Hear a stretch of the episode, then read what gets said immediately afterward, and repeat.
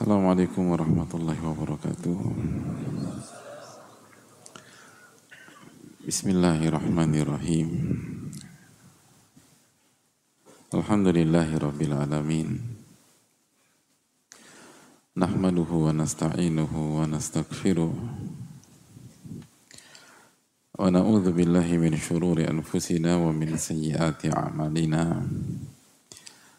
Man yahdihillahu fala mudilla lahu wa man yudlil fala hadiya lahu. Nashhadu an la ilaha illallah wahdahu la syarika lah. Wa anna Muhammadan 'abduhu wa rasuluhu la nabiyya ba'dah. Ya ayyuhalladzina amanu taqullaha haqqa tuqatih wa la tamutunna illa wa antum muslimun. Ya ayyuhannasu taqu rabbakumul ladzi khalaqakum min nafsin wahidah. وخلق منها زوجها وبث منهما رجالا كثيرا والنساء واتقوا الله الذي تساءلون به والأرحم إن الله كان عليكم رقيبا يا أيها الذين آمنوا اتقوا الله وقولوا قولا سديدا يصلح لكم أعمالكم ويغفر لكم ذنوبكم ومن يطع الله ورسوله فقد فاز فوزا عظيما. Hadirin yang Allah muliakan, alhamdulillah kita panjatkan puji dan syukur kita kepada Allah Subhanahu wa taala atas nikmat yang Allah berikan kepada kita sehingga kita bisa bersama pada kesempatan kali ini. Kita bisa duduk di salah satu rumah dari rumah-rumah Allah Subhanahu wa taala. Ini bukan hanya sebatas hadir di kajian,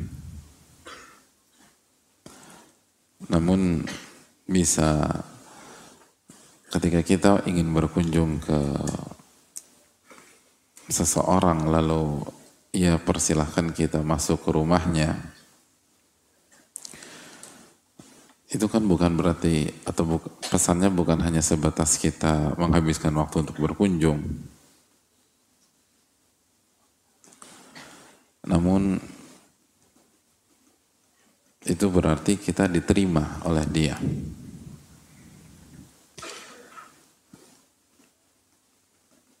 Maka bagaimana dengan Allah Subhanahu wa taala ketika Allah memberikan izin dan kesempatan untuk kita bisa berada di rumahnya,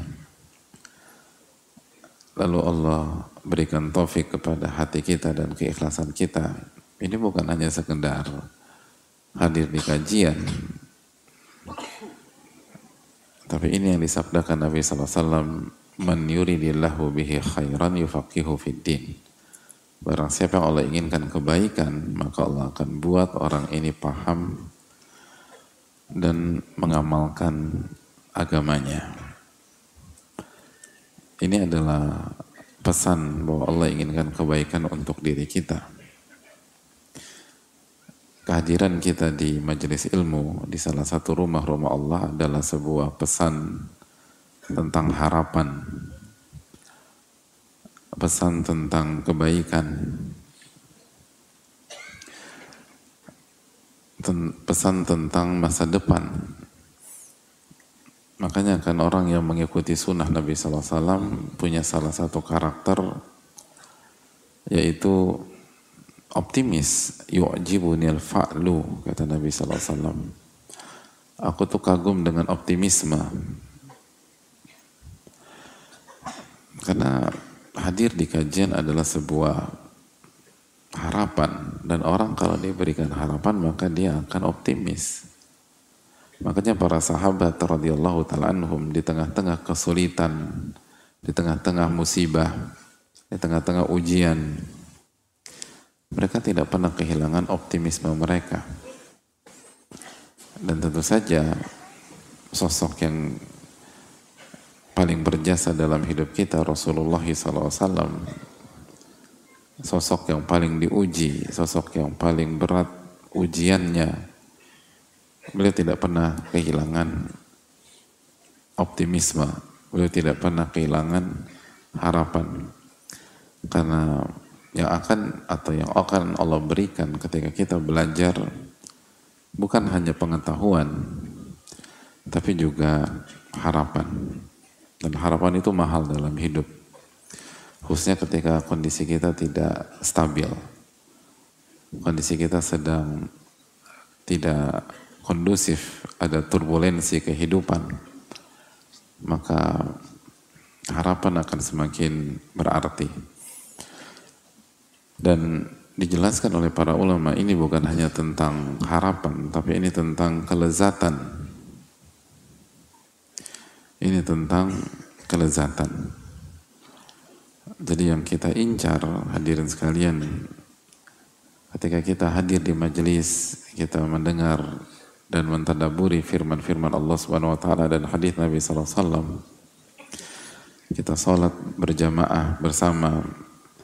Kita bukan hanya mengincar wawasan, tapi kita juga mengincar kelezatan. Karena iman adalah sebuah kenikmatan dan memiliki kelezatan.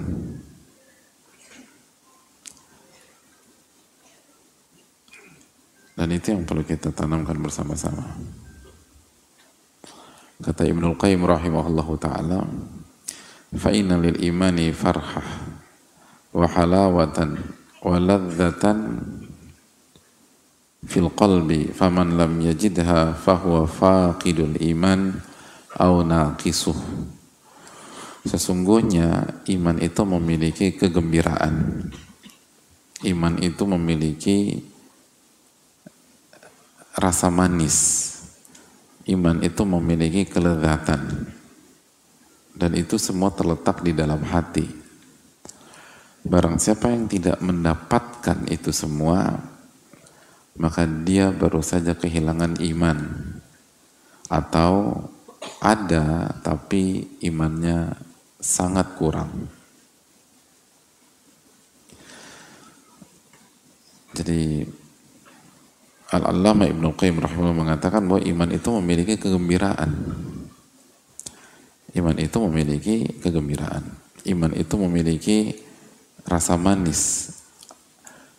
Iman itu memiliki kelezatan. Nah, barang siapa yang enggak merasakan itu atau belum pernah merasakan itu, sejatinya dia kehilangan iman atau imannya tuh masih rendah. Dan inilah firman Allah Subhanahu wa taala dalam surat An-Nahl ayat sembilan puluh tujuh ketika Allah berfirman, "Man 'amila shalihan min dzakarin aw untha wa huwa mu'min falanuhyiyannahu hayatan thayyibah." Barang siapa yang beramal saleh baik laki-laki maupun wanita dalam kondisi beriman, apa yang akan dia dapatkan? Falanuhyiyannahu falanuhyiyannahu hayatan thayyibah. Kami akan berikan dia kehidupan yang bahagia. Kami akan berikan dia kelezatan iman di dalam hatinya, sehingga dia hidup tuh bahagia. Walanajziyannahum, lalu kami akan dan kami akan berikan ganjaran ajrohum bi ahsani ma kanu ya'malun, lebih dari apa yang mereka lakukan. Jadi Allah tuh kasih ganjaran selalu lebih dari effort kita. Itu udah kaidah. Makanya kan kita tahu dari kecil bahwa satu amal soleh diganjar berapa kali lipat? Sepuluh kan. Dan itu minimum ila sab'i mi'ati di'af, sampai tujuh ratus kali lipat, sampai tujuh ratus kali lipat, bahkan lebih dari itu. Jadi hadirin Allah muliakan, bahwa iman itu punya kelezatan, iman itu punya kenikmatan.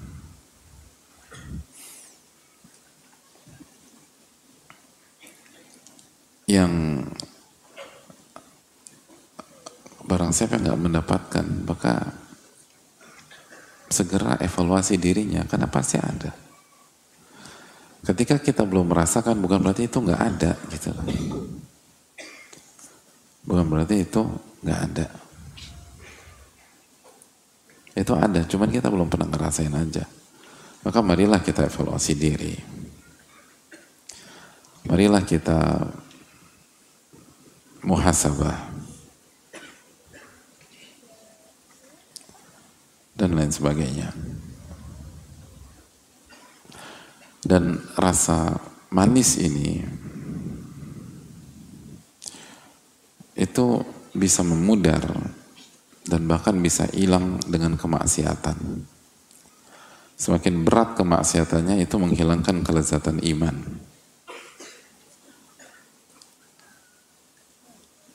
Dan rasa manis ini akan bertambah dengan ketaatan, amal soleh, dan bertambahnya iman.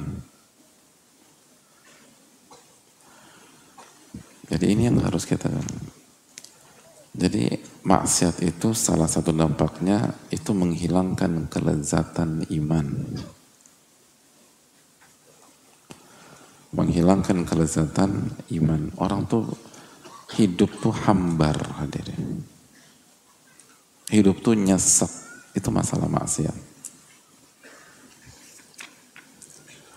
Sebaliknya, orang kalau punya iman,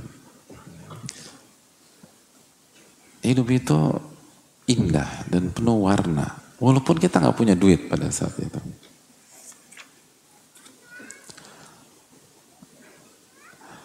Walaupun kita lagi banyak masalah pada saat itu.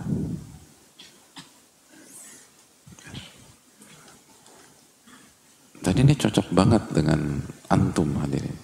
Karena karena lihat muka-muka antum ini muka-muka banyak masalah. Aduh, iya. Ada yang tersinggung, pintu keluarnya ada di sana.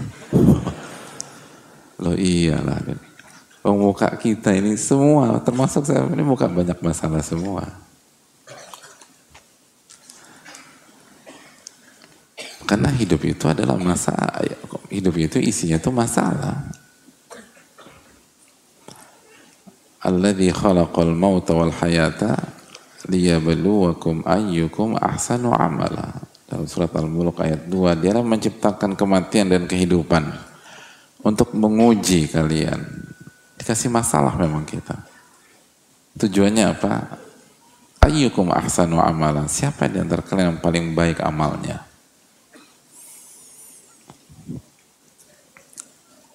Jadi ini yang perlu kita uh, camkan bersama-sama.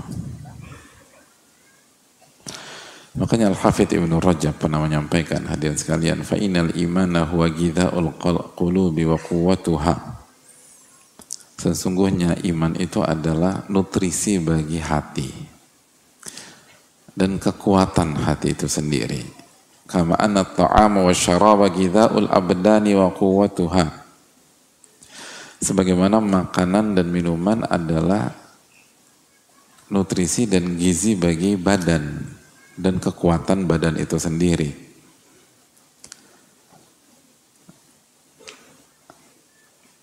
Jadi itu poinnya. Oleh karena itu hadirin Allah muliakan, Ibnu Rajab juga mengatakan bahwa fakadzalikal qalbu innama yajidu halawatal iman min asqamihi wa afatihi. Sesungguhnya begitu juga dengan hati, ia hanya mendapatkan manisnya iman dari rasa sakit dan kendala-kendalanya. Fa idza salima min maradil ahwa'il mudillati wa syahawatil muharramati wajada halawatal iman hina idzin. Jadi hati itu baru mendapatkan manisnya iman jika hati itu selamat dari penyakit hawa nafsu yang menyesatkan dan syahwat yang diharamkan. Baru pada saat itu dia akan merasakan manisnya iman. Wa mata maridha wa saqam lam yajid halawatal iman. Dan setiap saat ketika dia sakit, dia bermaksiat, dia mengerjakan maksiat yang berhubungan dengan nafsu yang terlarang atau pemikiran yang menyimpang, maka dia nggak akan dapat manisnya iman.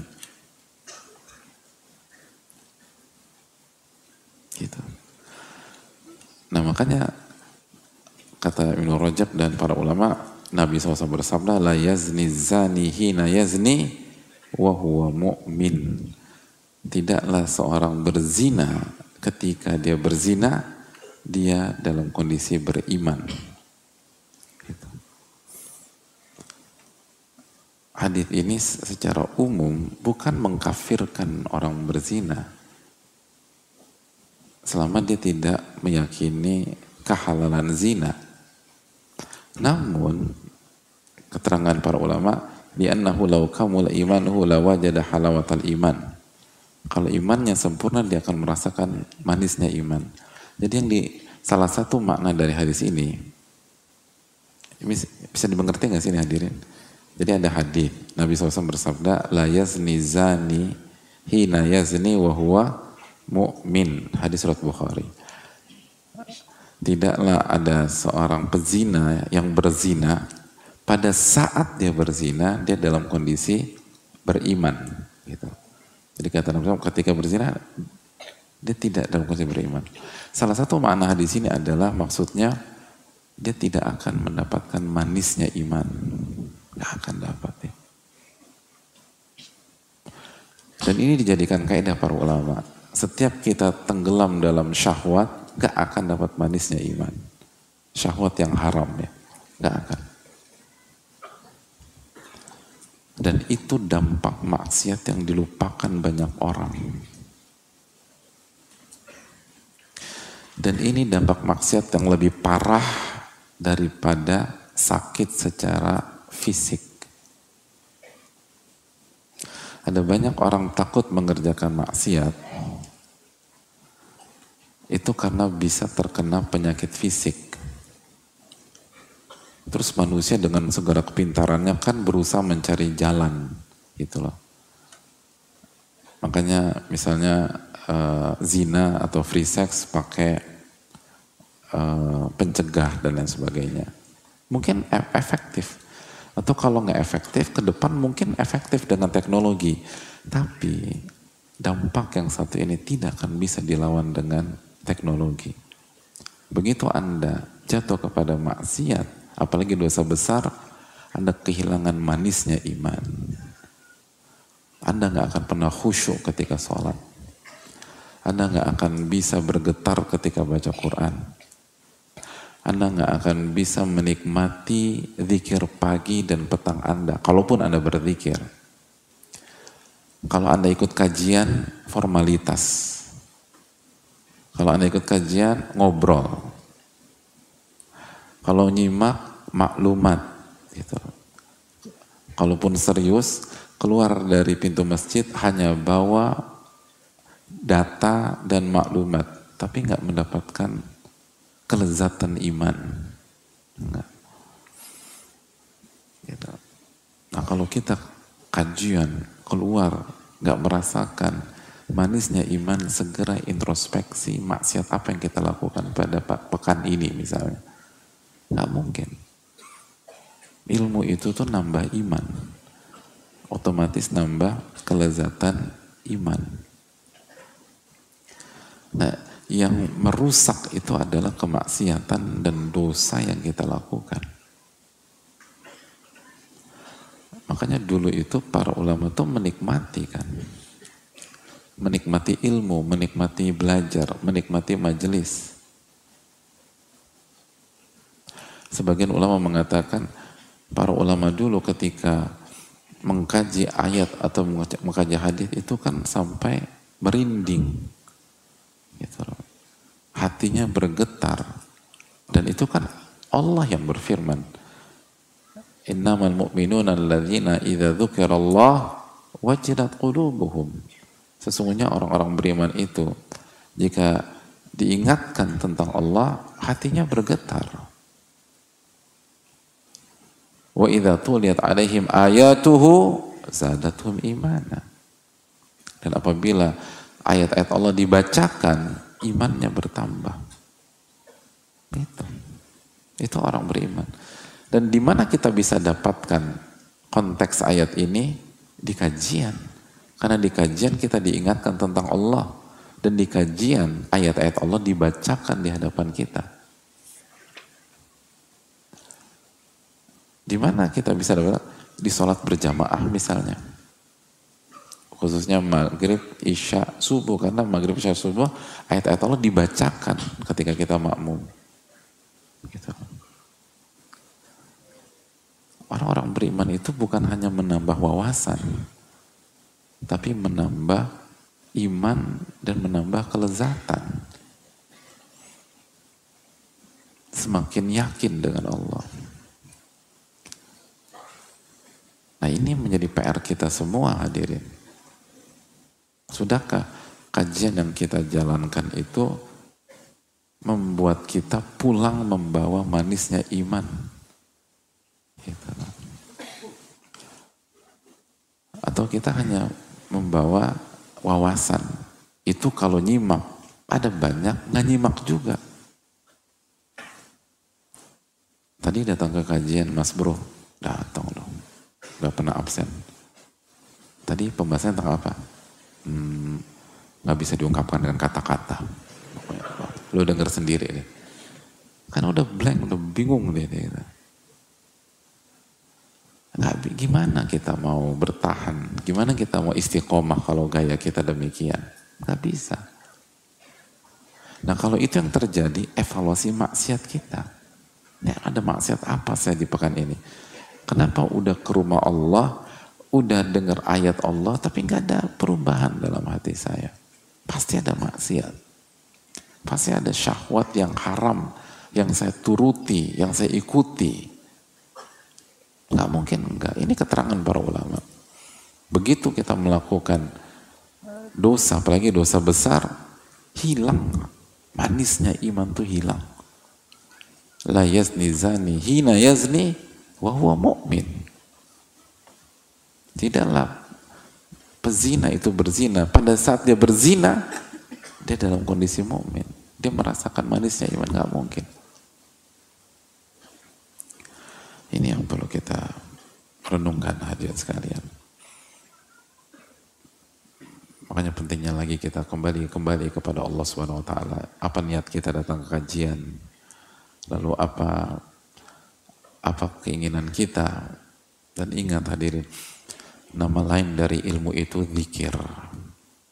Fas'alu ahla dzikri in kuntum la ta'lamun. Bertanyalah kepada ahli zikir jika kalian tidak mengetahui. Apa tafsir ahli zikir di sini? Ahli ilmu. Dan ini di ayat ini digunakan dalam ilmu ushul fikih ketika bahas bab ijtihad dan bab fatwa. Jadi ahli ilmu dinamakan ahli zikir. Dan ketika kita bicara tentang zikir, ingat surat Ar-Ra'd dua puluh delapan, ala bi dzikrillah tatmainul qulub, ketahuilah dengan berzikir kepada Allah hati tenang, hadirin. Hati tenang.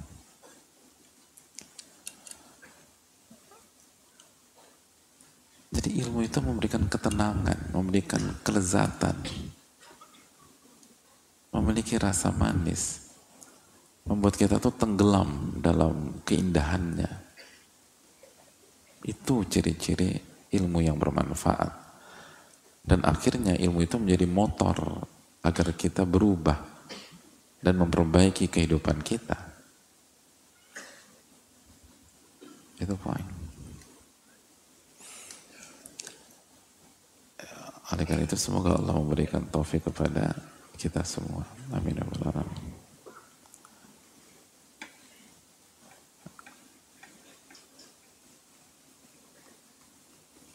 Ada sebuah pondok, hadirin sekalian, yang ustadznya hafizahullah ta'ala, semoga Allah jaga beliau, itu tidak pada saat itu ya, pada saat beliau cerita tidak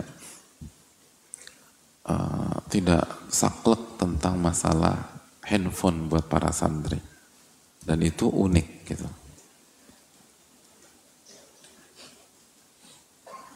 Saya tanya, kenapa nggak dilarang? Saya, bukankah itu masalah di banyak sekolah atau banyak pondok? Kata beliau apa? Kata beliau, Kalau Allah kasih taufik kepada kita, kepada anak-anak itu dan kepada kita untuk menanamkan dan menyuguhkan keindahan ilmu, maka kita nggak perlu larang lagi. Karena tabiat manusia itu akan meninggalkan sesuatu ke sesuatu yang lebih manis, lebih lezat, lebih menarik bagi dia. Jadi kalau kita bisa menanamkan lezatnya ilmu, manisnya ilmu, maka otomatis orang akan fokus ke situ. Tanpa ribet-ribet melarang. Itu saya berenung aja gitu. Menarik juga ini konsep. Tapi kan menanamkan itu tuh susah banget hadirin. Tapi iya. Gitu loh hadirin.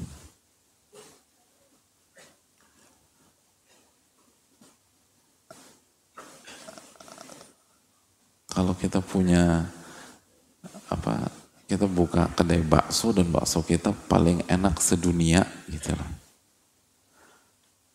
Kan hadirin nggak perlu melarang orang untuk pergi ke tukang bakso B, C, D, E gitu. Kasih aja yang paling enak, orang akan datang sendiri.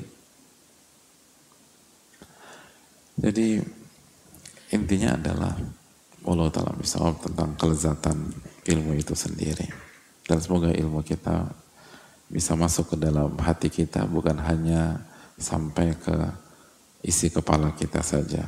Oh, amin rabbal alamin.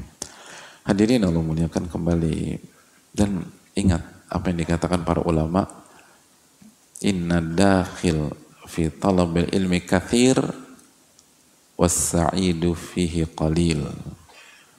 Yang da, yang masuk ke dunia ilmu itu banyak. Yang datang ke kajian itu banyak, tapi yang bahagia sedikit. Yang datang ke kajian banyak, dari dulu itu. Yang datang ke kajian banyak, tapi yang bahagia sedikit, nggak banyak. Maka P R-nya, bisakah kita memasukkan ilmu itu menjadi iman? Bukan hanya kita ketahui, tapi kita yakini, lalu kita amalkan, lalu kita mendapatkan manisnya iman tersebut, dan kita akan bahagia dengan itu. Dan contoh sangat, sangat banyak. Mus'ab bin Umair itu kan kaya hadirin. Dari keluarga konglomerat, lalu masuk Islam. Lalu kehidupannya berubah drastis. Dan dalam riwayat itu beliau bisa pingsan di jalan karena lapar dan kurang makan. Tapi apakah beliau kehilangan kebahagiaan? Enggak hadirin. Betul, beliau kehilangan baju mewahnya, wardrobe-nya udah biasa. Beliau kehilangan makan enak. Beliau kehilangan uang. Beliau kehilangan materi. Bahkan beliau kehilangan keluarga besar beliau. Tapi apakah beliau kehilangan kebahagiaan? Enggak. Beliau enggak kehilangan kebahagiaan. Kenapa? Karena merasakan manisnya iman. Sedangkan kita, kita tidak diuji dengan ujian mereka, tapi goncangnya itu cepat sekali. Labilnya luar biasa. Nah mari kita evaluasi apakah benar ilmu kita. Dan apakah ilmu kita masuk ke dalam hati kita? Semoga Allah memberikan taufik. Amin rabbal alamin. Hadirin Allah muliakan, kembali bersama Al-Allamah Ibnul Jama'ah rahimahullahu ta'ala dalam Tadzkiratus Saami'. Dan kita sedang membahas tentang sifat mudahanah. Itu virus yang harus dihilangkan. Dan sifat mudahanah kita ganti dengan sifat mudaroh. Gitu. Kita ganti dengan sifat mudaroh. Jadi penuntut ilmu harus punya sifat mudaroh. Nah, siapa yang bisa menjelaskan kesimpulan kajian kemarin tentang mudaroh? Dalam waktu satu menit.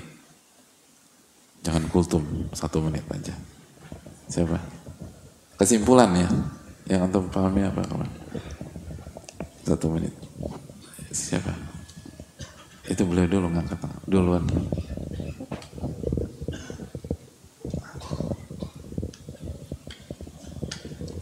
Bismillah, assalamualaikum warahmatullahi wabarakatuh. Jadi ini bukan kultum, kusut, kuliah satu menit.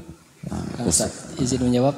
Buk Dari ya. Al Imam Ibnu Battal, Ibnu Ibnu Hajar, al mudahana itu disunahkan atau disukai, sedangkan al mudahana itu haram.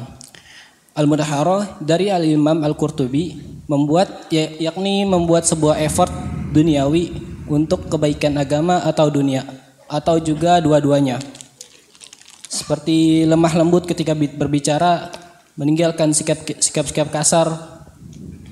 Adapun kesimpulannya, ketika kita dilarang mudahana bukan berarti kita dilarang bersikap keras dan sebagainya. Udah, baru baru dua dua satu dua puluh sembilan belas delapan belas nggak jadi kusut kali ini nih. Karena cuman empat puluh menit, syukran. Ada lain enggak? Tapi pakai bahasa dia sendiri. Kesimpulannya aja. Jangan lihat buku gitu lah. Coba antum. Bismillahirrahmanirrahim. Terkait tentang mudaro. Lihat anak, lihat saya, tatap mata saya. Nah. Terkait mudaro, Ustaz. Pada intinya adalah mengganti yang tadinya kita berjuang, bergerak, beraktivitas di dunia, yang tadinya diniatkan untuk kepentingan dunia, tapi kita rubah menjadi kepentingan untuk dunia dan juga akhirat. Dunia juga iya, akhirat juga iya, dan keduanya. Dan salah satu bentuknya adalah yang tadinya kita bersikap kasar, maka bersikap lembutlah. Yang tadinya kita biasanya skeptis dengan orang, maka berpandang ber Bersangka baiklah kepada setiap orang. Mungkin sekian Ustaz. Assalamualaikum warahmatullahi wabarakatuh. Waalaikumsalam. Syukur. Akhwat ada yang bisa nggak? Syukuran ya, makasih. Nggak ada ya, alhamdulillah. Nggak ada akhwat. Ada Ustaz. Mualah bisa. Pakai bahasa sendiri ya. Bismillahirrahmanirrahim. Jadi kesimpulan dari kajian Kang Alu adalah sebagai salah satu seorang yang Allah karya, karuniakan ilmu, maka di tengah-tengah kita berbicara, berinteraksi, dan bergaul dengan uh, manusia, kita harus bisa membaca karakter, tabiat, dan juga uh, bagaimana akhlak kita uh, saat berinteraksi dengan mereka. Misalkan ketika mungkin kita Allah berikan sebuah ilmu dan dihadapkan dengan orang yang karakteristiknya keras, maka kita berusaha untuk akhirnya menjadi pribadi yang lemah lembut. Pun ketika kita diberikan uh, tem teman atau dihadapkan oleh seorang yang ceplas-ceplas gitu ya uh, Ustadz, kita di uh, kita memiliki ilmu untuk bersabar dan tetap berperilaku baik dengan orang tersebut, karena nah, seperti Imam Al-Jauzi rahimahullah, setiap orang yang berada di atas harus bisa membaca tabiat orang yang berada di bawahnya. Jadi kita harus bisa berinteraksi dan melihat kondisi orang tersebut gitu. Jadi tetap berperilaku lemah lembut dan tidak bersikap keras. Itu Ustaz. Uh, syukran jazakallah khairan. Wassalamualaikum warahmatullahi wabarakatuh. Berapa menit nih? Kenapa yang wanita susah banget ya kalau di itu ini? Ya nggak apa-apa lah. Namanya juga wanita. Wadah dia. Ya, ya mudaroh itu simpel aja ya. Mudaroh itu adalah seni berinteraksi dengan manusia, bahwa kita harus bermain cantik ketika berinteraksi dengan manusia, ketika bersosialisasi. tujuannya untuk menyelamatkan agama dan akhirat kita. Atau untuk kepentingan dunia kita yang mubah. Kalau yang pertama hukumnya sunnah, yang kedua hukumnya mubah. Kira-kira itulah kesimpulan. Berapa jam itu tadi kesimpulan saya? Hah? Nggak sampai tiga puluh detik, gitu aja. Jadi ini seni berinteraksi dengan manusia. Bagaimana kita berinteraksi dengan manusia dengan bermain cantik. Ada kalanya kita diam, ada kalanya kita bicara. Ada kalanya kita mendengar, adanya, ada kalanya kita tutup telinga. Ada kalanya kita melihat, ada katanya kita menutup mata. Semua sesuai dengan maslahat, kondisi, dan porsinya masing-masing. Gitu. Kenapa? Karena manusia itu nggak satu tipe. Manusia itu nggak bisa di, nggak bisa disikapi keras semua tuh nggak bisa. Sebagaimana manusia nggak bisa disikapi lembut semua tuh nggak bisa. Allah berfirman tentang manusia apa dalam surat Al-Ahzab, innahu kana dhuluman jahula. Manusia itu secara umum tuh suka zolim dan sangat bodoh. Jadi kalau kita tidak bisa bermain cantik sesuai dengan sunnah Nabi Sallallahu Alaihi Wasallam, maka berantakan hidup kita. Nah ini yang dilupakan banyak orang yang belajar agama. Dipikir sunnah Nabi itu lempeng lurus saja. Enggak. Lihat bagaimana Nabi Sallallahu Alaihi Wasallam berinteraksi dengan, kemarin kita bahas bagaimana Nabi shallallahu alaihi wasallam berinteraksi dengan Arab pedalaman dengan berinteraksi dengan Mu'adz bin Jabal. Kontras berbeda. Mu'adz bin Jabal baca Al-Baqarah di, di saat sholat Isya. Ditegur sama Nabi Sallallahu Alaihi Wasallam. Arab pedalaman pipis di masjid hadirin. Bayangkan kalau kita pakai madhab lempeng-lempeng aja, pukul rata. Kalau baca sholat Al-Baqarah, di sholat Isya, dimarahin, ditegur, maka yang pipis di masjid, wow, almarhum hadirin, selesai itu. Selesai, tamat riwayatnya lah, pipis di masjid. Kira-kira ada orang pipis di dalam masjid, di Masjid Jakarta, kira-kira bisa keluar selamat nggak tuh? Tapi Nabi shallallahu alaihi wasallam, da'uh, kata Nabi shallallahu alaihi wasallam, biarkan dia pipis, karena ini orang nggak bisa dikerasin, arah pedalaman dikerasin, sus nggak bisa. Begitu udah selesai, tolong ambil apa, ngambil air dan siram airnya. Baru Nabi shallallahu alaihi wasallam jelaskan pelan-pelan. Ini tuh masjid, gitu. Gitu. Ada arah pedalaman tarik apa baju Nabi shallallahu alaihi wasallam di atas gini sampai berbekas. Sambil berkata, ya Muhammad, tolong berikan kepada saya uang Allah yang Allah titipkan ke kamu. Masya Allah, Pak. Kira-kira kalau di bawah atau digituin orang, kira-kira gimana? Nah, aduh. Tapi Nabi shallallahu alaihi wasallam cuma senyum aja. Lalu kasih orang ini gitu. Itu mudaroh. Itu seni berinteraksi dengan orang. Gak bisa orang tuh dipukul rata. Makanya kemarin kita bahas hal yang sangat penting. Ucapan Hasan Al-Basri, kata beliau, mereka banyak orang mengatakan al-mudaratu nisful aqal. Mudarah itu setengah akal sehat. Wa ana aqul hiyal aqlu kulluh. Tapi bagiku mudarah itu adalah akal sehat secara utuh.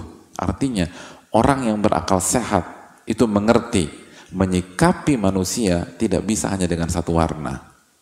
Nggak bisa dengan satu sikap. Gak bisa. Dia harus ngerti mudaroh. Itu orang punya akal sehat, kata Al-Hasan Al-Basri.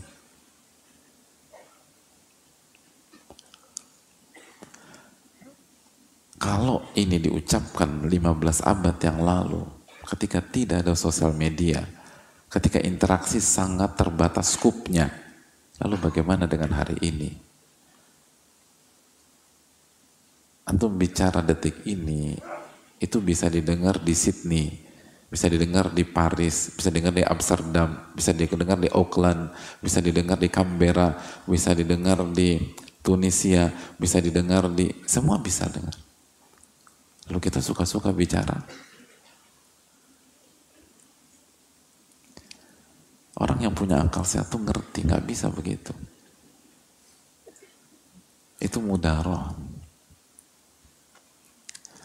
Dan dilakukan karena Allah Subhanahu Wa Taala, bukan bukan A B S, bukan asal bapak senang, bukan ngejilat, bukan ngejual agama, bukan.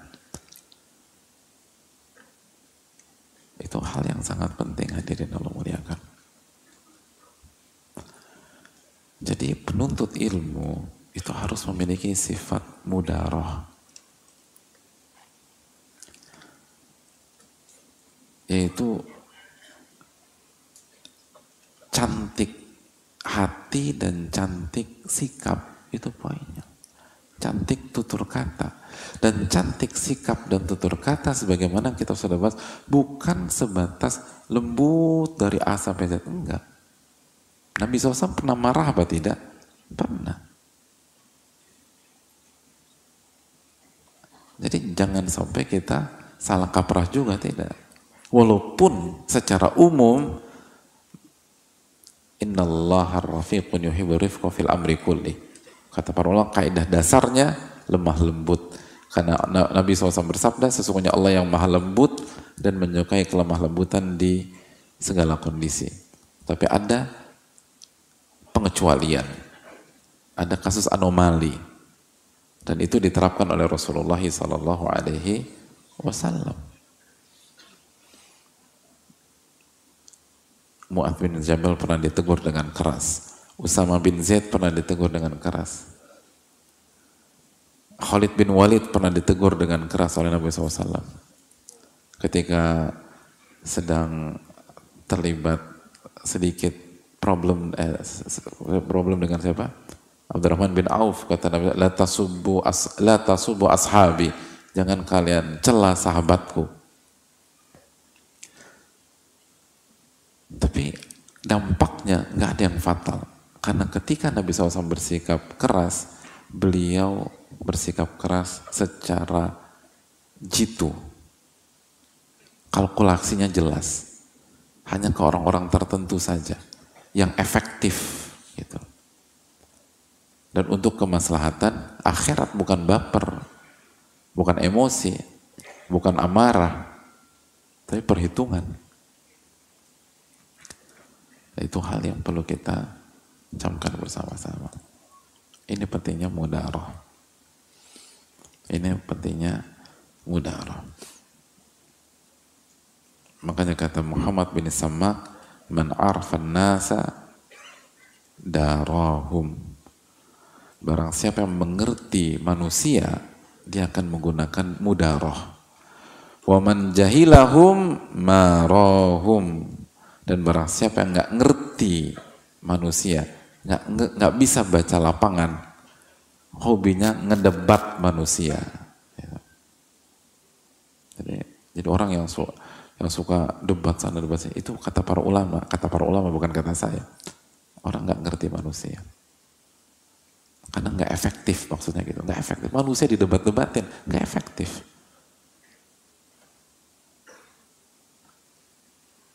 Nggak efektif itu fine. Manusia tuh efektifnya diapain? Mudar, disentuh, dibaik-baikin, baru orang tuh tersentuh gitu, hadirin. Itu hal yang perlu kita camkan bersama-sama.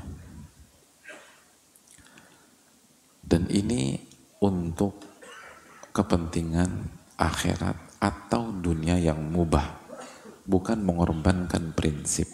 Itu perlu diingatkan. Makanya Abu Bakar At-Turtushi rahimahullah, beliau pernah mengatakan, antudariyan nasa ala wajhin yaslamu laka dinuk. Mudara itu adalah engkau berinteraksi dengan manusia secara cantik dari sisi yang membuat agamamu selamat. Nah, agama selamat. Itu hal yang penting. Kita lanjutkan setelah salat maghrib insyaallah ta'ala, dan kita bacakan sebuah hadis yang penting dalam kehidupan keseharian kita, dan salah satu hadis yang menjadi dalil adanya sifat mudarah. Ini yang bisa disampaikan. Wassallallahu ala Muhammad wa ala alihi washabihi ajmain. Assalamualaikum warahmatullahi wabarakatuh.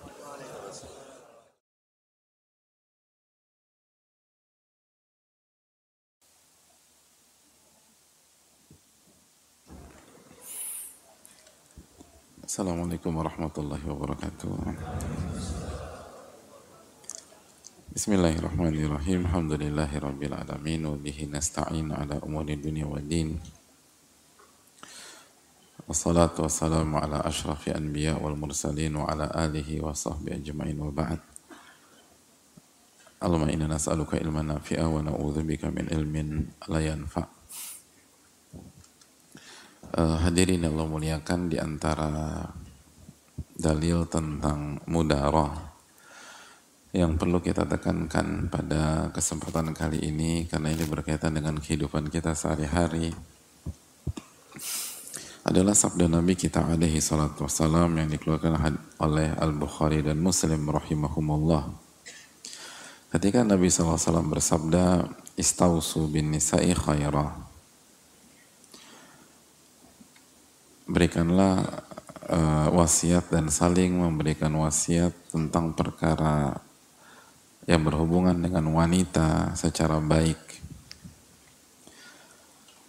Fa innahunna khuliqna min dila', karena mereka diciptakan dari tulang rusuk yang tidak lurus.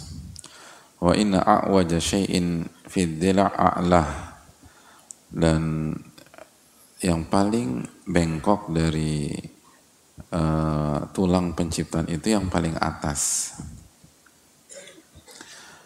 Sebagian ulama menyata, menyampaikan bahwa yang dimaksud paling atas itu apa? Lisan. Jadi artinya yang paling susah dikendalikan oleh wanita itu lisannya. Betul nggak ibu-ibu? Masya Allah.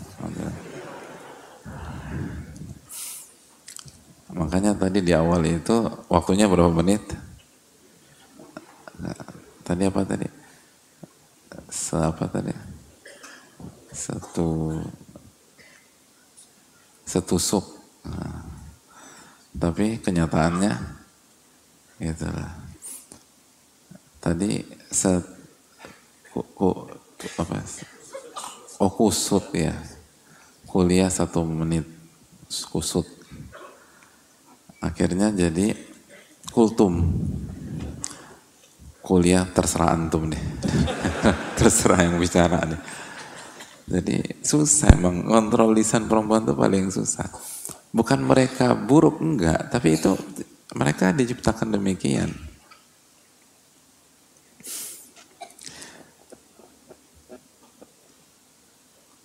Maka Nabi shallallahu alaihi wasallam mengatakan yang paling apa yang paling tidak lurus itu yang paling atas.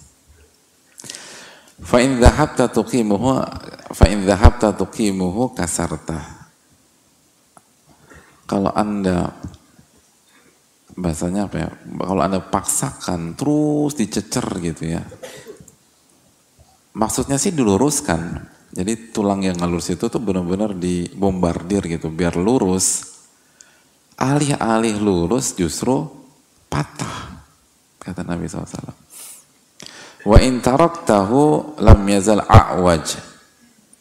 Tapi kalau Anda biarkan, maka dia akan selamanya bengkok. Fastausu bin nisa'i khaira.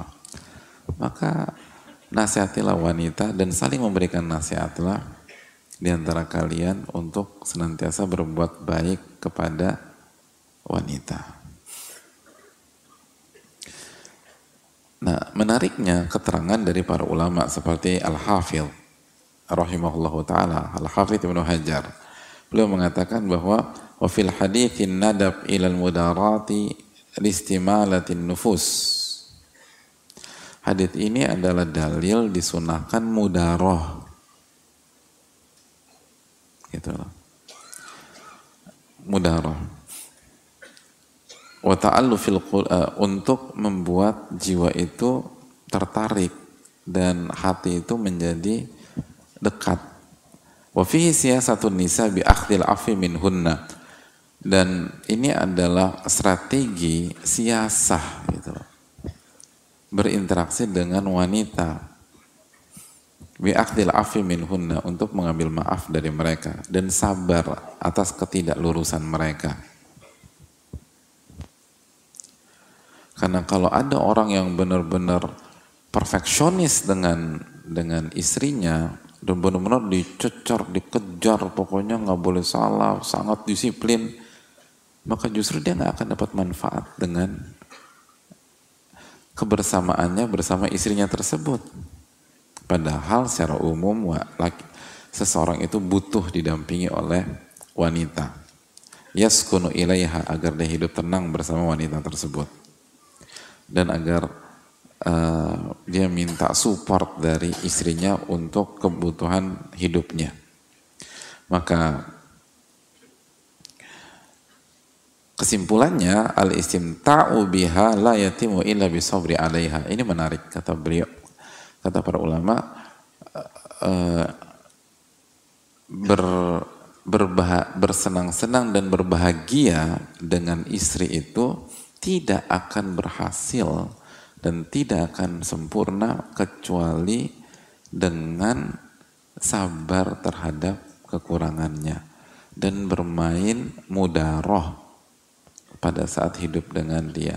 Dan mudaroh dalam konteks ini adalah itu tadi, ada kalanya kita uh, dudukan persoalan, ada kalanya kita lepaskan aja, ada kalanya kita uh,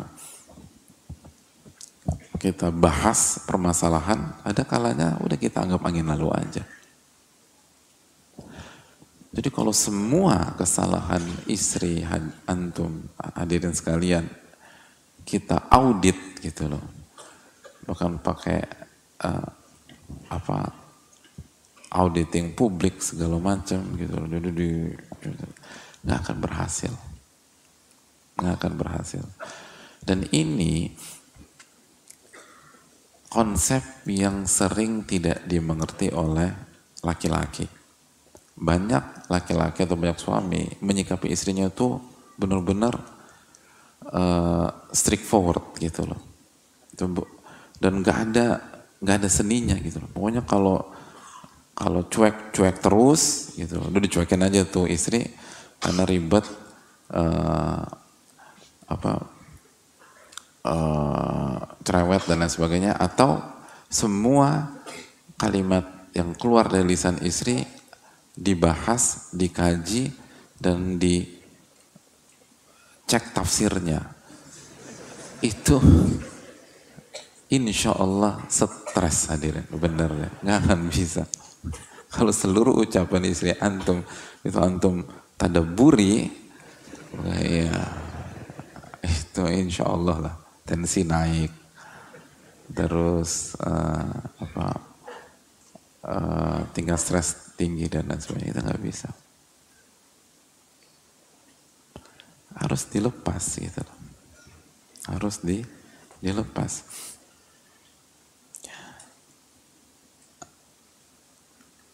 Nggak bisa semuanya di dibahas. Makanya kan hadirin Allah muliakan, ketika ada problematika di rumah tangga Rasulullah shallallahu alaihi wasallam, artinya istri Nabi shallallahu alaihi wasallam melakukan kesalahan, apa kata Nabi shallallahu alaihi wasallam, apa, apa firman Allah Subhanahu Wa Taala menceritakan tentang hal tersebut? Coba buka surat At-Tahrim ayat tiga, kata Allah Subhanahu Wa Taala, wa idh asarran nabi ila ba'di azwajihi haditha. Ketika Nabi sallallahu alaihi wasallam memberikan atau menjelaskan sebuah rahasia kepada salah satu istri beliau. Di antara keterangan uh, Hafsah. Jadi Nabi shallallahu alaihi wasallam cerita dan Nabi shallallahu alaihi wasallam ini rahasia ya, off the record ya. Apa yang terjadi? Ah, kan nih perempuan. Falamma nabba'at nabba'at bihi wa azharahu Allahu alaihi. Gimana? Eh diceritain sama Hafsah gitu loh. Ya itu tadi. Susah untuk wanita tuh jaga itu itu susah. Diceritakan. Lalu Allah kasih tahu kalau Rasulullah Allah singkap itu istrimu tuh kasih tahu loh gitu. Apa yang terjadi? Ini salah satu fikih dalam rumah tangga secara khusus dan mudaroh secara umum. Arrafa ba'dahu wa a'rada an ba'd. Ini hadirin. Ini menunjukkan bahwa Al-Quran itu memang kitab suci untuk kehidupan kita. Sampai kayak gini dibahas dalam Al-Quran. Nabi shallallahu alaihi wasallam arrafa ba'dahu wa a'rada an ba'd. Nabi dudukkan, Nabi jelaskan, tapi nggak semuanya. Sebagian aja yang Nabi angkat. Dan Nabi shallallahu alaihi wasallam lepaskan sebagian yang lain, gitu. Di, di apa? Di, di ignore, di, di skip. Nggak semuanya. Jadi kalau kita gayanya masih kemarin kamu ngomong apa? Uh, terus tadi tadi ngomong apa tadi tadi? Coba coba ulang ulang ulang ulang ulang. Apa apa ngomong-ngomong gitu gitu. Gak bisa. Terus kita sebutkan lagi kesalahan istri kita yang ucapan istri kita yang kemarin, yang lusa, yang tiga hari yang lalu, yang empat hari yang lalu dan sebagainya. Gak akan berhasil rumah tangga kayak gitu. Berbeda dengan wanita. Kalau wanita, kata sebagian orang, kata sebagian orang ya, memang ahli sejarah hadirin. Iya. Kata sebagian orang gitu loh. Saya cuma nukil ya gitu loh. Ya. Itu mereka tuh luar biasa. Itu kejadian di tahun seribu sembilan ratus sembilan puluh sembilan masih ingat tuh gitu loh. Kejadian tahun dua ribu sepuluh itu bisa ingat. Kita lagi bahas kejadian kemarin. Dia, wanita tuh punya kelebihan bisa mengaitkan dengan kejadian di tahun dua ribu dua belas gitu misalnya. Terus kita mikir, itu yang mana ya? Gitu. Kita aja udah lupa. Terus diingetin, oh iya benar. Nah kalau begitu berbanggalah gitu lah. Berarti memang istri kita itu bagus dalam ilmu sejarah. Udah ambil positif aja. Gitu. Benar gak sih ibu? Oh benar. Pokoknya kalau dapat berarti aman gitu ya. Mereka beliau-beliau mengakui. Iya itu perempuan. Dan bisa jadi itu tuh gak disengaja gitu. Bukan maksudnya apa mojokin suami, jatuh-jatuhin suami, terus membuat masalah jadi ribet, itu keluar begitu aja. Bener gak ibu? Ah, kan lagi alhamdulillah. Udah ya, jelas ya. Jadi adapun kita laki-laki gak bisa begitu. Konsep laki-laki itu arrafa ba'dahu wa arada an ba'd. Yang dibahas tuh intinya aja. Sebagainya lupakan udah. Lupakan. Gitu. Kalau kita ikut mazhab beliau-beliau, nggak akan nggak akan berhasil, nggak akan berhasil. Itulah hadirin sekalian. Jadi hadirin Allah muliakan, itu mudaroh. Kan makanya mudaroh itu ada kalanya kita bicara, ada kalanya kita diam, ada kalanya kita harus hentikan ucapan istri kita ada kalanya biarin aja udah, karena begitulah arrafa ba'dahu wa a'radu an ba'd gitu lah. Gitu lah. Itu hal kayak gitu. Ini ayat tuh menarik banget hadirin sekalian. Makanya kan kelanjutan ayat tersebut falamma nabba'aha bihi qalat man amba'aka hadza. Itulah hadirin. Ketika Rasulullah menjelaskan tentang kesalahan tersebut, apa jawab istri beliau? Siapa yang kasih tahu? Gitu. Bukan, ya aku salah, aku salah. Enggak. Siapa yang kasih tahu? Gitu. Tuh, kan? Ketawa antum kan bukan sekedar ketawa nih, ini ketawa penuh makna gitu loh. Ketawa yang merasa apa dimengerti gitu loh, ngerti ya? Ketawa gitu ya, kayak ya Allah gue banget nih gitu loh. Gitu. Ini Nabi shallallahu alaihi wasallam ngadepin itu. Makanya kan sering nggak kalau antum tuh sama istri rumah tangga, antum pikir kalau main bola nih, ini udah counter attack, nembak, gol udah. Itu bisa ngeles, nggak bisa gitu. Bola tuh bisa dari situ bisa belok ke penonton gitu. Padahal ini harus gol gitu loh. Ngerti nggak? Tapi ngomong-ngomong udah nikah belum sih? Ya nggak ngerti kalau begitu. Kalau nggak ngerti, kita bikin udah gol nih. Itu bisa, itu, itu kan. Falamma nabba'aha bihi, ketika Nabi shallallahu alaihi wasallam menyampaikan, udah dijelaskan. Ya. Jawabannya, qalat man anba'aka hadza. Siapa yang kasih tahu engkau? Itu, masya Allah ya. Itu, qala nabba'aniyal alimul khabir. Yang kasih tahu aku itu Allah yang maha, yang maha mengetahui, yang global dan yang detail. Itu, itu. Nah ini pelajaran, makanya kalau bicara sama istri itu harus kembali ke tauhid. Udah selesai deh, gitu lah. Nah seringkali kegagalan kita sama istri itu kita kembalikan ke diri kita. Karena merasa laki-laki, merasa hebat, merasa jago, gitu lah. Kamu jangan pernah ngeremehin aku ya. Wow, udah setelah itu kan berantakan. Nabi shallallahu alaihi wasallam nggak demikian. Nabi shallallahu alaihi wasallam mengatakan, yang kasih tahu aku itu Allah Subhanahu Wa Taala. Aku udah selesai. Itulah hadirin. Jadi hadirin Allah muliakan.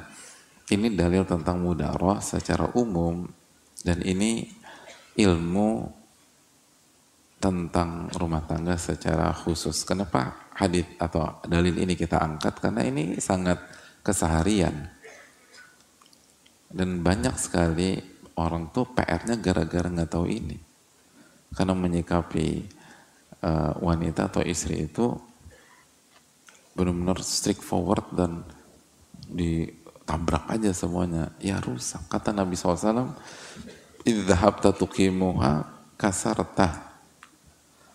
Kalau engkau paksakan terus dengan level paling tinggi gitu, dicecar, dicecar, dicecar, dicecar, bukannya benar, bukannya lurus, kasar tahu, Anda patahkan itu tulang, rusak. Dan maksud patahkan tulang itu apa? Di antara maknanya cerai. Cerai. Lalu kita salahkan wanita, emang istri Anda tuh nggak punya adab, gitu loh, cari justifikasi kan, emang nggak nurut tuh gitu loh. Padahal kitanya nggak ngerti berinteraksi dengan wanita, akhirnya nikah lagi, ternyata begitu lagi, ceraiin lagi, akhirnya begitu terus. Gitu. Jadi bukan bukan mereka, tapi kita yang seringkali nggak mengerti tentang wanita. Benar nggak ibu-ibu? Oh, masya Allah, nggak apa-apa lah kita ini, kita membahagiakan wanita kan pahala. Jadi hadirin Allah muliakan, itu mudaroh. Nah, ke, dan alasan kenapa kita angkat hadits ini Ini khususnya bagi yang sudah menikah ya. Ini adalah kesempatan untuk mengasah kemampuan mudaroh kita secara efektif. Karena kita berhadapan dengan istri kita berapa kali seminggu? Antum ketemu istri berapa kali? Sebulan sekali? Sebulan dua kali? Hah? Hmm. Nah, mayoritas jomblo ini nggak pernah nikah. Kita kan ketemu setiap hari. Dan otomatis kalau kita berusaha mengamalkan ini, otomatis skill mudaroh kita akan terasa. Nah, ketika skill mudaroh kita akan terasa, karena kita berusaha latihan, latihan, latihan terus di rumah, maka otomatis ketika ketemu tetangga, ketemu teman kantor, ketemu dengan ini dan segala macam, otomatis oke. Okay. Otomatis bagus. Nah, masalah kita seringkali itu melakukan pelarian. Bukannya berusaha menyelesaikan, justru cari pelarian keluar rumah. Nah, disitulah menyelesaikan masalah dengan masalah, gitu loh. Itu masalah. Padahal kalau coba kita kembali kepada Allah Subhanahu Wa Taala, tawakal kepada Allah, mungkin mungkin nggak instan clearnya, mungkin butuh bertahun-tahun. Tapi coba dievaluasi. Nanti kesabaran kita tanpa kita sadari skillnya bertambah. Kematangan kita, skillnya bertambah. Lalu eh, kemampuan kita membaca peta bertambah. Dan kematangan bertambah, kedewasaan bertambah, dan mudaroh bertambah. Nanti ngadepin yang lain lebih enak. Hadirin. Gitu. Karena sekali lagi, ini sudah jelas dari Nabi shallallahu alaihi wasallam. Wanita tuh gak bisa disikapi dengan satu sisi. Antum harus punya banyak skill kalau ingin menghadapi istri gitu. Kalau hanya skill mendengar aja nggak bisa gitu. Dia akan bicara terus nggak selesai-selesai. Tapi kalau hanya punya skill mendebat nggak efektif juga gitu. Hanya punya skill membentak nggak efektif. Gitulah.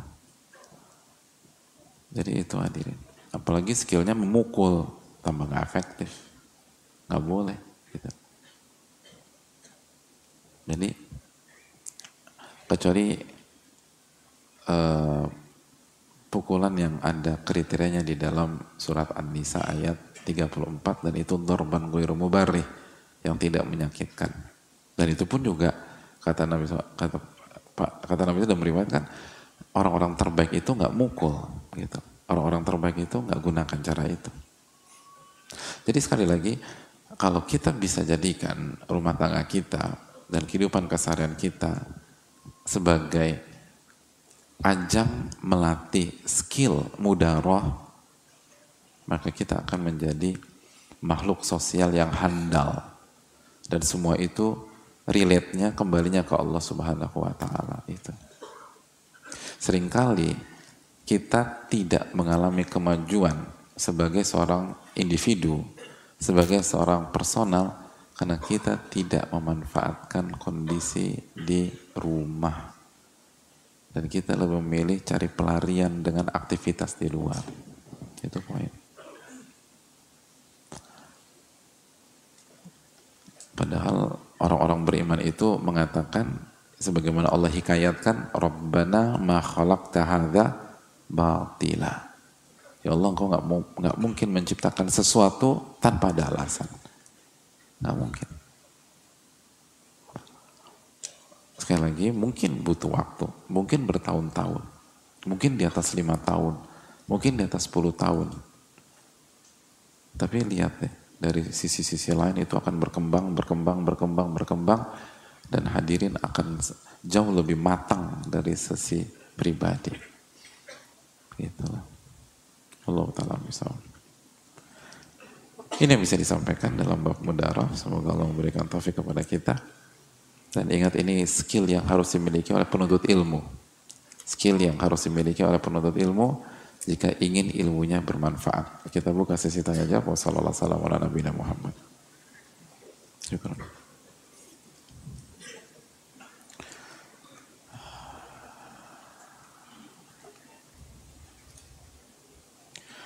Assalamualaikum warahmatullahi wabarakatuh. Waalaikumsalam warahmatullahi wabarakatuh.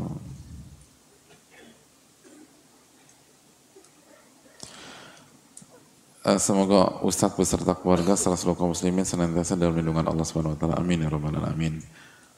Jazakallahu khair wa iyyakum atas doanya. Tapi jangan lupa doakan al-alama Ibnul Jama'ah dan para ulama-ulama kita yang lain hadirin. Ustadz izin bertanya, saya seorang suami, saya rutin hadir di kajian, namun kenapa ya Ustadz hati saya masih keras, belum bisa bersikap lembut terutama kepada istri. Bagi saya, istri saya selalu salah, tidak pernah benar. Meskipun dia tanpa sengaja melakukan kesalahan menurut saya. Saya susah memaafkannya dan saya harus berkata kasar kepadanya. Mohon doa dan solusinya Ustadz agar saya bisa bersikap lembut kepada istri saya. Jazakallahu khairan. Uh, hadirin Allah muliakan, yang pertama uh, insya Allah ini tanda kebaikan, karena kalau orang munafik, orang jahat, orang sombong nggak mungkin mau mengakui kesalahannya dan nggak akan bertanya dengan redaksi seperti ini. Dia akan apa akan uh, menyalahkan istrinya secara mutlak, walaupun ini yang dilakukan beliau kepada istrinya, tapi kan hati kecilnya mengakui ini salah. Dan jadi itu sebuah harapan lah, insya Allah Allah masih menginginkan kebaikan kepada penanya dan kita semua insya Allah ta'ala. Itu yang pertama. Yang kedua, hadirin yang Allah muliakan, memang bicara hati itu nggak mudah. Makanya kan kata para ulama seperti Syekh Abdul Razak hafizahullah ta'ala, bahwa hal yang paling pantas untuk difokuskan, dijadikan prioritas, prioritas waktu kita, prioritas tenaga kita, prioritas energi kita adalah islahul qulub, memperbaiki hati. Kenapa? Karena memperbaiki hati itu waktunya panjang, bukan satu dua tahun. Masih kita masih ingat ucapan Al Imam Ibnu Munkadir. Imam Ibnu Munkadir itu gelarnya uh, uh, Sayyidul Qurra, pemimpinnya para qori gitu. Ini salah satu gurunya Imam Malik rahimahumullah. Beliau mengatakan kabattu nafsi arba'ina sana hatta istaqamat atau kama qala. Saya berjuang mengkondisikan hati dan jiwa saya selama empat puluh tahun sampai hati saya benar-benar stabil. Itu ada empat puluh tahun. Di level itu ya. Kira-kira kita punya harapan nggak kalau gitu hadirin? Ada. Kenapa? Karena kita nggak dituntut bermain di level beliau. Ini level tinggi banget hadirin. Namun paling nggak menjadi gambaran bagi kita itu nggak mudah dan harus dimulai. Makanya itu tadi pentingnya selalu mengingatkan masalah ini. Makanya hampir setiap kajian kita coba ingatkan hal tersebut. Bukan hanya untuk diri jamaah sekalian, tapi khususnya diri saya pribadi. Karena hati kita lemah. Al-qulubu dha'ifah. Kata para ulama, hati itu lemah. Wasyubhatu khattafah. Dan syubhat kerancuan. Dan itu tuh menyambar-nyambar. Jadi kita butuh benar-benar pertolongan Allah Subhanahu Wa Taala. Jadi emang ini butuh waktu. Terus yang kedua, minta tolonglah sama Allah. Makanya kan salah satu doa yang paling banyak dibaca Nabi shallallahu alaihi wasallam adalah ya muqallibal qulub tsabbit qalbi ala dinik. Ya musarrifal qulub sarrif qalbi ala ta'atik. Wahai yang membolak-balikan hati, kokohkanlah hatiku di atas agamamu. Dan wahai yang membalik-balik, membolak-balikan hati, kokohkan hatiku di atas ketaatan kepada dirimu. Terus minta dan resapi. Seringkali karena doanya simple, singkat, dan e, sering kita baca, akhirnya kita bicara tanpa ada ruh gitu loh. Ya muqallibal qulub tsabbit qalbi ala dinik, ya muqallibal qulub tsabbit qalbi ala dinik. Doa dengan penuh kehusyuan lah hadirin. Pelan-pelan dibaca, diresapi, minta sama Allah Subhanahu Wa Taala agar Allah jaga hati kita. Lalu yang berikutnya, eh, jaga ibadah kita hadirin sekalian, khususnya ibadah malam. Ibadah malam itu salah satu benteng yang sangat ampuh untuk mencegah diri ini dari provokasi semua pihak. Gitu. Itu ibadah malam. Orang yang ibadah malamnya kuat, itu nggak terprovokasi. itu nggak terprovokasi. Karena sekali lagi itu sangat uh, apa namanya sangat ampuh sekali. Karena itulah sifat dari ibadur rahman. Allah berfirman dalam surat Al-Furqan ayat uh, enam puluh tiga enam puluh empat, wa ibadur rahmanil ladzina yamshuna 'alal ardi hauna wa idza khatabahumul jahiluna qalu salama wal ladzina yabituna li rabbihim sujjada wa qiyama. Itu wa ibadur rahman, hamba-hamba Allah yang berjalan di atas permukaan bumi dengan penuh kerendah hatian, dengan penuh ketawaduan. Jadi hamba Allah, apalagi penuntut ilmu, kalau jalan itu tawadu gitu, punya wibawa tapi bukan arogan gitu. Cara jalannya tuh nggak arogan. Dia, dia bisa memadukan antara wibawa dengan ketawaduan.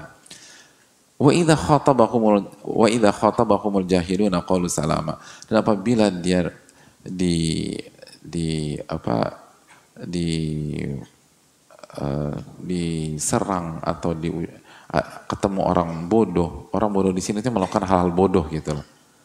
Bukan orang yang uh, kecerdasannya rendah, bukan. Tapi melakukan hal bodoh, sikap bodoh seperti mencela, mencaci maki, provokasi, ngebully, roasting dan sebagainya yang tidak tidak pada tempatnya dan tidak hak, apa responnya? Qalu salama. Mereka merespon dengan baik gitu, nggak terprovokasi. Dan salah satu kunci mereka apa? Lihat ayat berikutnya, walladzina yabituna li rabbihim sujjada wa qiyama. Mereka adalah orang-orang yang waktu malamnya itu untuk Rabb-nya mereka sujud dan mereka qiyamul lail gitu. Makanya coba evaluasi. Kalau kita gampang terprovok orang, khususnya istri kita, evaluasi ibadah malam kita. Seringkali itu salah satu penyebab utamanya. Gitu. Karena ini janji Allah. Orang hamba Allah yang ibadah malamnya kuat itu nggak akan terprovok. Mau dicaci maki kayak apa? Qalu salama. Mereka kan belum. Qalu salama itu bukan salama, salama, salama gitu loh. Ngerti nggak? Mereka mengucapkan qalu. Qalu kan apa? Mengucapkan ya. Salama. Salama itu artinya apa? Ucapan yang baik. Jangan salah paham loh. Istri lagi marah-marah gitu. Salama. Siapa lagi tuh bang? Gitu, repot kita. Aduh, repot. Dipikir tuh nama orang gitu, salama. Akhirnya kita tidur, he, jempol kita diambil, dikering, terus dicari. Di, salama nih siapa? Nggak ada. Terus kema- bias di bidak, di kepalanya, berbias. Ini pasti ada handphone lain nih, di situ ada salama. Akhirnya suudzon, paranoid dan seterusnya. Salama itu bukan nama orang. Salama itu mengucap hal yang baik, yang selamat gitu loh. Gitu hadir. Jadi itu poin. Terus yang berikutnya, lakukan hal-hal yang melembutkan hati. Seperti diantaranya Nabi shallallahu alaihi wasallam mengatakan apa? Berinteraksi dengan anak yatim, orang-orang yang susah, orang-orang yang dibawa, orang yang lagi sakit gitu loh. Kan kata Nabi, mau nggak aku berikan tips untuk melembutkan hati, mas usap kepala anak yatim. Dan maksud mengusap anak yatim, mengusap secara literally yang menunjukkan adanya uh, physical contact dengan mereka, kontak fisik gitu loh, dipeluk dan seterusnya gitu loh. Jadi bukan diusap semua, diusap-usap terus gini-gini-gini, ya bukan, itu tambah keras hati kita, bukan. Tapi main gitu loh. Makanya kan ada orang tuh, ya bener anak yatim, tapi anak yatimnya di mana, dia di mana. Bener sih kasih makan, tapi anaknya anak yatimnya nggak ditemuin. Kalau Anda mau ingin lembutkan hati, temui mereka dan interaksi, main. Terus ke jenguk orang sakit, itu lembutin hati. Ketemu orang-orang yang lagi di bawah, lagi down dan lagi bukan lagi downnya lebih, sehingga kita tuh merenung. Itu penting. Setelah punya hubungan baik dengan Allah Subhanahu Wa Taala, insya Allah setelah itu kita akan lebih mudah menata hati kita dan lembut dengan uh, istri kita. Wallahu ta'ala a'lam. Sudah masuk waktu isya, jazakallahu khairan. Semoga Allah memberikan kita ilmu nafi. Dan jamaah jangan lupa pada saat kita bubar keluar minta agar Allah terima amal ibadah kita. Banyak doa Rabbana taqabbal minna, ya Allah terimalah amal ibadah kita dan semoga kita mendapatkan ilmu nafi dan dijauhkan dari ilmu yang tidak bermanfaat. Subhanakallahumma wa bihamdika, la ilaha illa anta, astaghfiruka wa atubu ilaik. Assalamualaikum warahmatullahi wabarakatuh.